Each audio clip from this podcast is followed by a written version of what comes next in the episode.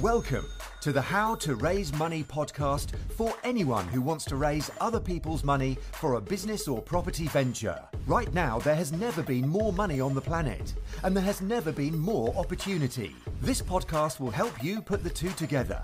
So, if you need money for your business or property proposals from banks, lenders, angels, whales, or dragons, this is the podcast for you. Hi, everyone, and welcome to another edition of the How to Raise Money podcast with me, Ray McLennan. And it's with me, Nigel T. Best. Raymondo, how the devil are you, sir? Uh, yes, good, good. And you, how are you? We, I should start off by asking how you are for a oh, change. Hey, tickety boo, could run a mile, leap a stile, and eat a country pancake. You know, all's good. All's yeah. good. Thank you, sir. Mm.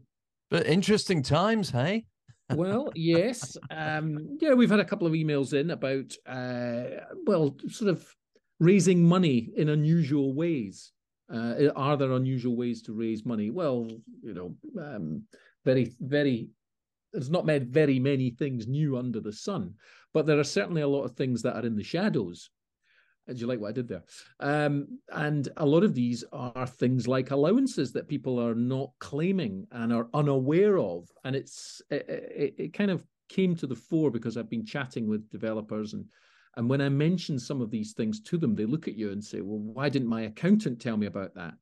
Um, which is a, an obvious question. Why, why, doesn't an accountant? An accountant seem to know some of these things, but uh, it's good, it's handy if you're a developer, if you're looking at uh, property, if you're looking at raising money for a business, it's handy to know some of the things to ask. So we've got a list uh, of a number of things here. Um, and usual with our lists, it'll it will grow. Um, but we've we've got a list of some stuff here. Um, and again, we'll have a handy download, so you won't need to be if you're driving listening to this, you won't need to be scribbling notes or anything like that. You will get a handy PDF type download. Um, of some of these hidden allowances. So, Nigel, without further ado, well, seeing as you're the accountancy side of this uh, equation, you you want to start with number one. Uh, well, I'll deny all knowledge of anything, but I, I, like the way you just gave me the job there of making the PDF. well, you've virtually yeah. done it anyway. well, yeah, stiffed on something straight away, folks. This is how we roll. Yeah. um, okay, uh, folks a lot of these things are uh, just understanding what's out there. When Ray mentioned that, you know, accountants sometimes don't advise, and it's one of my biggest bugbears, is that uh, you never get a comment from your accountant until December the 31st, you know, about 4.58 in the afternoon, and you sort of, you're waiting for your numbers to come back from the accountants and they say, oh, you, you've done quite well this year. You know, you should have been thinking about doing this, this, and this and you go right well we'll do it. Well we can't do it now because the banks are shut this is shut you can't do that and you've lost all your allowances for the year and they never have that conversation with you with about eight months to go so you can do some planning. So ray you are absolutely right. If you have a bit of information even if it's just the title of the scheme or the thing you can at least throw it to the accountant and say tell me about this does it apply to me? Does it apply to my situation? How do I take advantage of it? And, you know, let's do it in plenty of time so that it actually gets into the accounting year and we don't fall foul of it, miss our exemptions, miss our allowance, and end up paying money that we, you know, the government says you don't have to pay this. So I don't know why people get on their high horse and say you're dodging tax. You go, well, no, the rules actually say you only do this, you only pay this if you are a poorly educated fool. And the government loves to keep us all poorly educated fools. So maybe today's episode is to uh, maybe not, uh, you know, remove the fool bit when it comes to me, but um, maybe improve our education a bit. So, all right, um, Ray, I'm just going to quickly hit a few headline sort of names and schemes, sort of thing that we'll we'll try and do a bit on. So we've got things like capital allowances, enterprise investment schemes, seed enterprise investment schemes, business property relief, R&D tax credits, business rates relief. You've got land remediation relief. Um, you've got other things in there like enhanced capital allowances, patent box, um, the patent box regime. Uh, some of these are new to me, folks. Creative industry tax reliefs, uh, the social investment tax relief, business asset disposal relief. Um, I remember that from entrepreneurs relief, so that's the new name for that. And then, of mm-hmm. course, you got uh, stamp duty, land tax as well. Knowledge on there can save you a lot of money on that. So they're the sort of things that we're going to be looking at. There will be other smaller things. I, I always remember uh, when I was doing my uh, tax exams, Ray, uh, you could claim, I think you could claim 100% relief on any money you spent on making satellites, uh, which, uh, funnily enough, at the time at the firm I worked, worked with, uh, we didn't have an Elon Musk or a Jeff Bezos or a whatever uh, working there. But um, yeah, there are all sorts of things out there, folks. So if that list, if you're sort of thinking, yep, I know them, I know them, I know them, uh, fine, great. I hope you're using them. If a lot of those are, I don't have a clue what they are. Ray, we're not going to go into full detail. We're not going to advise. We're not going to do anything like that. We're just going to talk about roughly what what it it kind of is involved in it and then I think, folks, it's up to you to take that, as Ray says, to your accountant and say, I've got a list of things. I want to use it. Um, I mean, Ray, actually, just forgotten one. Uh, the incentives for electric vehicles in the UK at the moment, mm-hmm. um, you know, it are just, you can, uh, I don't know if it, it's still there, but you could effectively write off the entire cost of the vehicle in year one uh, so you're not sort of depreciating it and spreading it over the life of the vehicle or anything like that. So that takes out a big chunk of profits. You could also then get more than 100% of the value of the vehicle if you had installed uh, an electric charging point at your office or your place of work. So if you work mm-hmm. from home, I see no reason why you couldn't install one at home.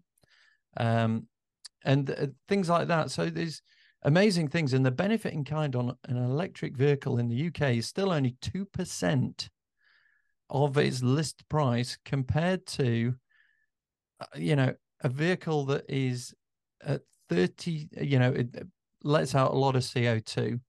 Um, you can get taxed at 37% of its list value. So instead of adding, so say you had a hundred grand car, that'd be nice. A big car. Um, yeah essentially, if that is a petrol one at the highest rate, it's as if you are earning an extra £37,000 a year.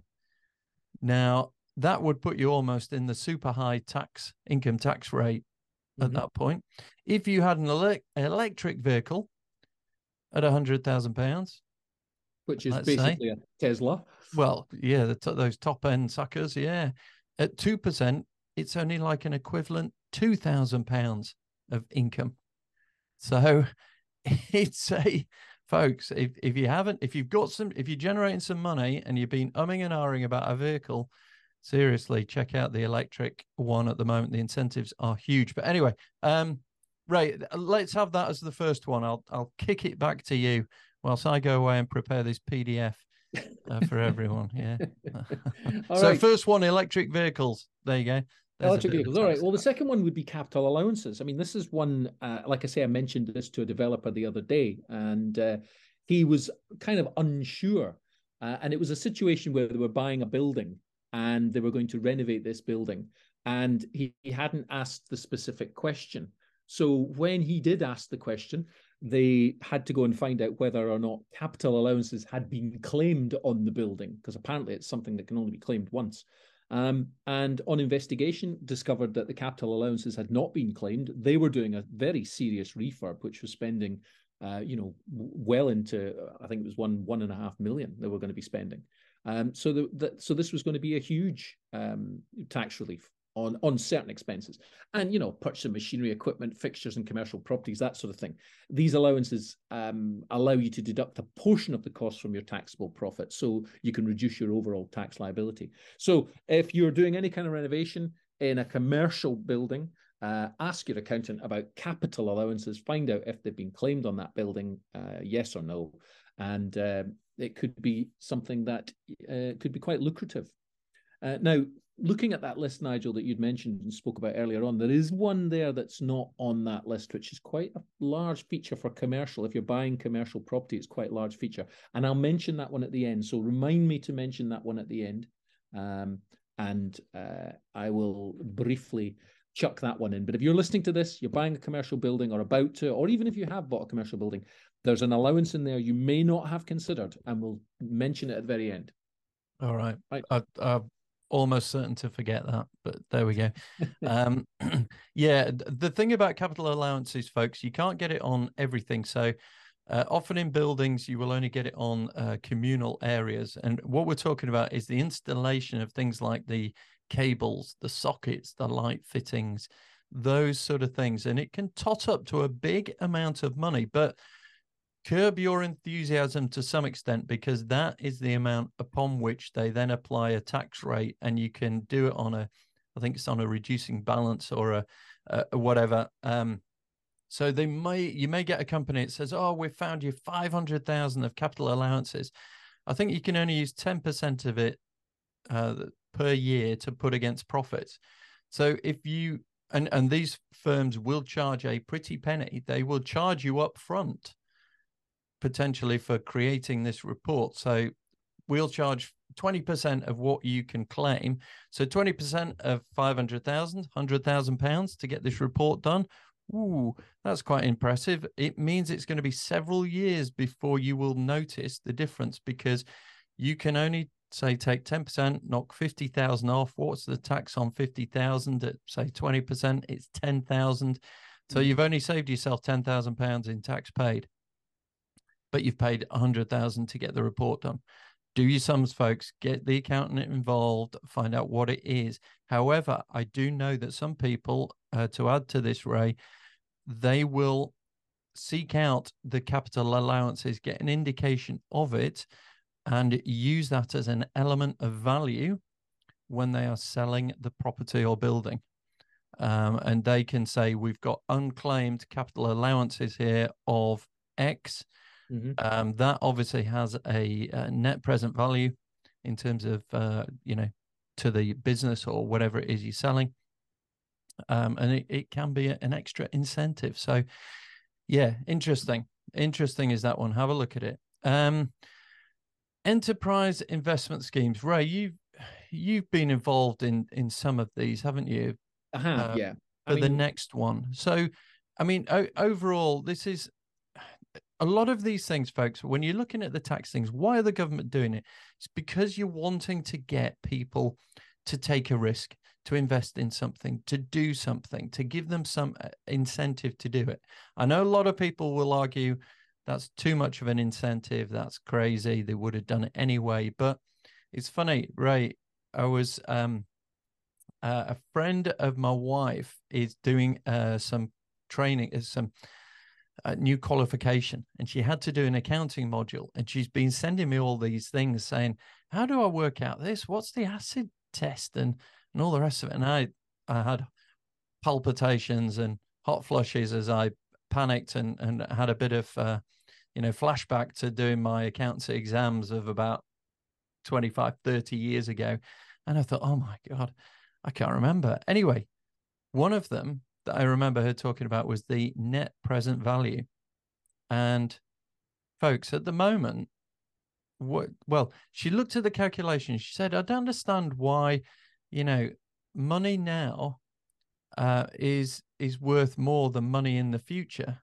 And uh, I just said, right, look, this is inflation. Hundred pounds now. If you've got inflation over a year, the end of the year, if inflation's ten percent, your money is actually going to only be worth ninety percent of what it is today.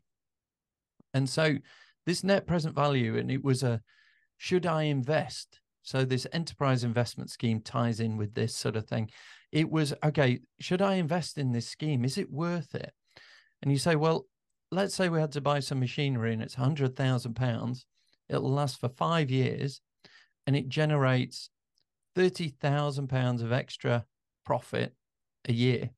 Is it worth me doing it? Now off the top of your head you'd say well 100000 in five times 30 is 150 back. Yeah, you do it because you make fifty thousand pounds, but the effects of a discount factor or inflation means that actually thirty thousand pounds in income in five years' time is not like thirty thousand pounds now. And this is, you know, one of the things. So you will see on the news in the media, it'll say businesses are not investing at the moment. Uh, they're deciding against doing a big investment. And you'll think, I wonder why. Well, it's because they've done this net present value. So the future cash flows, if it was, if you got paid it today, net of inflation or whatever it might be, how much would that be? Okay, now how much is the investment? And they just look which is bigger. If the investment cost is never going to be re- recouped, you don't invest. And this, when you've got inflation at 10, 12%, this is what they're doing. And they're saying, right, hang fire. Don't borrow money now to buy this investment because the returns are not going to be enough to make it worthwhile. So, with that as a kind of a context, some of these tax reliefs are to try and help people overcome, um, you know, some of these reasons why you wouldn't invest because the government needs us to grow, get the economy going, grow, and some of these things uh, are built around that. But uh, Ray, enterprise investment scheme.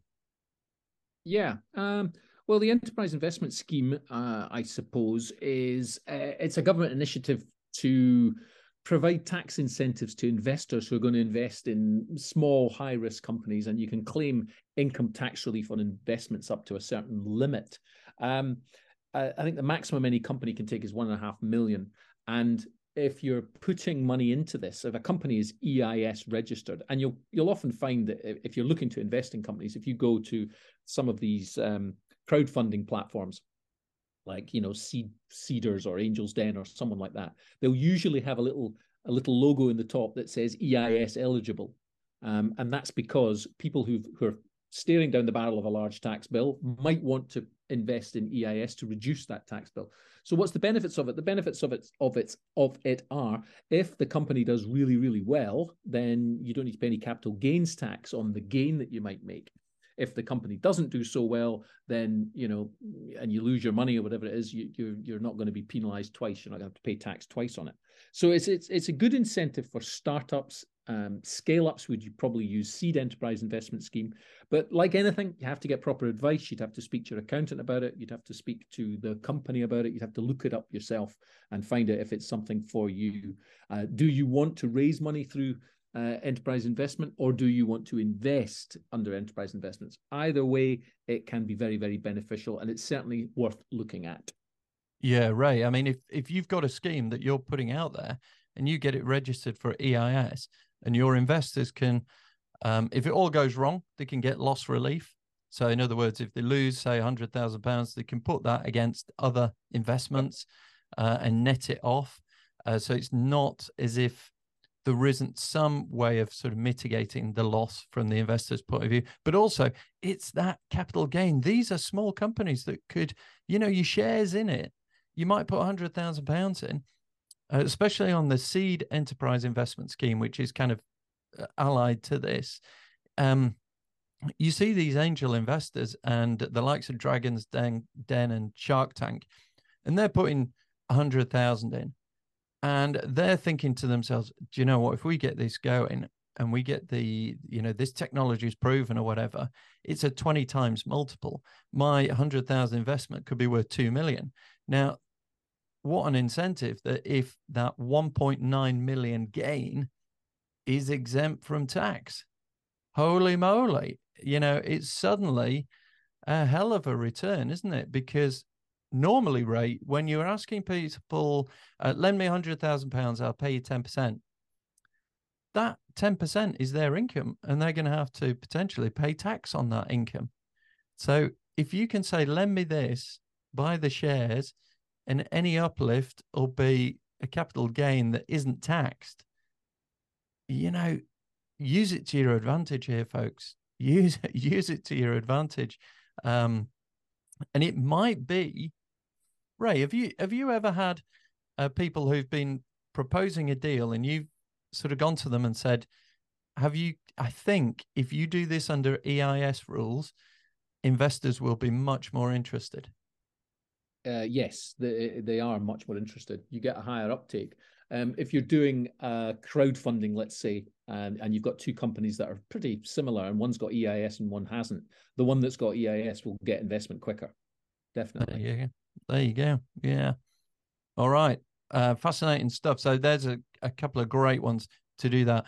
Um, another one uh, some of you might be in this position business property relief this is typically um, they always talk about if you've got shares in unlisted companies and if you think about it probably uh, most companies by a long way are unlisted in other words not on a stock market um, there's always difficulties in valuing these things you know how much are the shares worth especially if there aren't any tangible assets. If there's a blooming great building, um, that's easier to value what it's worth.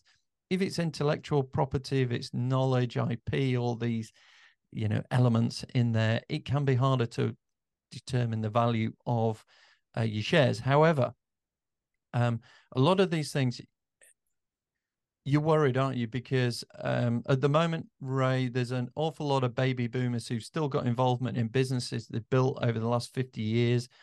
They're worried about um, inheritance tax and and losing all these sort of things. Um, you know, how do you do it? How do you do it? It's it's one of these things that if if you're wanting to hand things down, which would mean that you don't crystallize any tax bills and you can then there's still value in the business and that business can be used as an asset to raise money.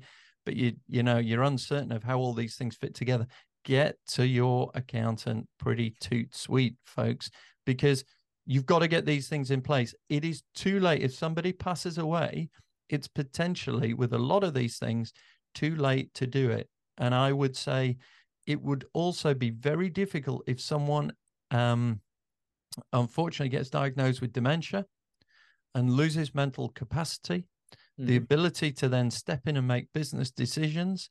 If you don't have power of attorney for finance and um, financial affairs and things like that, these things become horribly messy. So if you're thinking about some of these things and you're wanting to use to secure long-term assets for legacy and your family and to be able to use to raise money in the future, go get it sorted out, folks.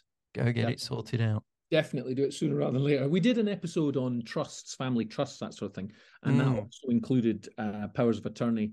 Um, and that came on the, the back of uh, a friend of mine who I knew who had a, a, business. Him and his business partner were walking down the street, and the business partner, you know, early fifties, collapsed. He had a an, an aneurysm, and was a couple of years in hospital. And during that time, no decisions could be made. Uh, it was just an awful time. And he reckons that financially it cost them over a million pounds in um, trying to tidy up all the things that were going wrong and deals and decisions that couldn't be made and so on. Um, and they had discussed it, but they hadn't done anything about it. So, you know, if you're listening to this and you're thinking, oh, gosh, you know, uh, I need to know more about that, write to us, um, hello at htrmoney.co.uk. Ask about, just put trust in the subject line um, or tax tax reliefs in the subject line, and we will send you a list. Again, no charge for that. We'll just send it through to you, um, and what you decide to do with that is is then up to you. But um, I'm constantly um, reinforcing this with business owners. When you have a business, if you've started, if you've got property, if you're listening to this and you own, you know, a number of properties, whatever that number might be, then you you owe it to yourself and your family and your business colleagues to get these things in order. Um, it's it's not expensive if you do it now, but it can be very expensive. And when I say not expensive, it, you know, setting up a trust with all the bits and pieces, bells and whistles, is usually a couple of thousand pounds. It's not massively expensive, but again, it's better done in the light of day when everybody knows what's happening. And um, what Nigel said there is absolutely true. Get powers of attorney and things in place, otherwise you could be stuck. And now a power of attorney, just to let you know, to put in place, um, only costs about eighty quid. Um, the fees are about eighty pounds there or thereabouts. You need a couple of them. You need a financial one, and you need one for health as well. Um, but they take about three months to set up. By the time you get the paperwork in, it's all got to be signed in a specific order by specific people and so on, and then sent back. So it can take about three months to get these things in place. But um, it's something you really ought to do. Okay, what's yeah, next? Ray, uh, a couple of people I know have voiced concern, saying, "Well, I, I don't want my ne'er do well kids to suddenly take over and do all the rest of it." Well, you you can only enact this thing um, if somebody says, "Right, I've got power of attorney, I want to step in and do it." You will be written to by the, I think it's the guardianship office now or something. Yeah um, and they will write and say, "Oh, this person's wanting to enact the power of attorney." Now, if you're still compos mentis, you still got your marbles, you're still sort of there, slogging away ten hours a day, six days a week, and all the rest of it. This might hit you as a bit of a, bolt out the blue, but that's when you can step in and say, "No, no, no, I'm fine. Uh, you can't do it." Um, so there are people can't just suddenly gain access to your bank accounts and and fleece you and, and do all the rest of it it does take a while to step in and wheels and cogs have to turn before a power of attorney is conf- confirmed as being enacted um, they obviously uh, die if you die they die mm-hmm. um, because then it all goes into inheritance tax and all the rest of things and that's why as ray says you need to think about inheritance tax planning and and things like that because folks you know, it it's pretty easy for people to fall foul of these things. And a property, uh, when it goes to probate, the value of the property exceeds the threshold. And the only way that you can pay the tax is to sell that property.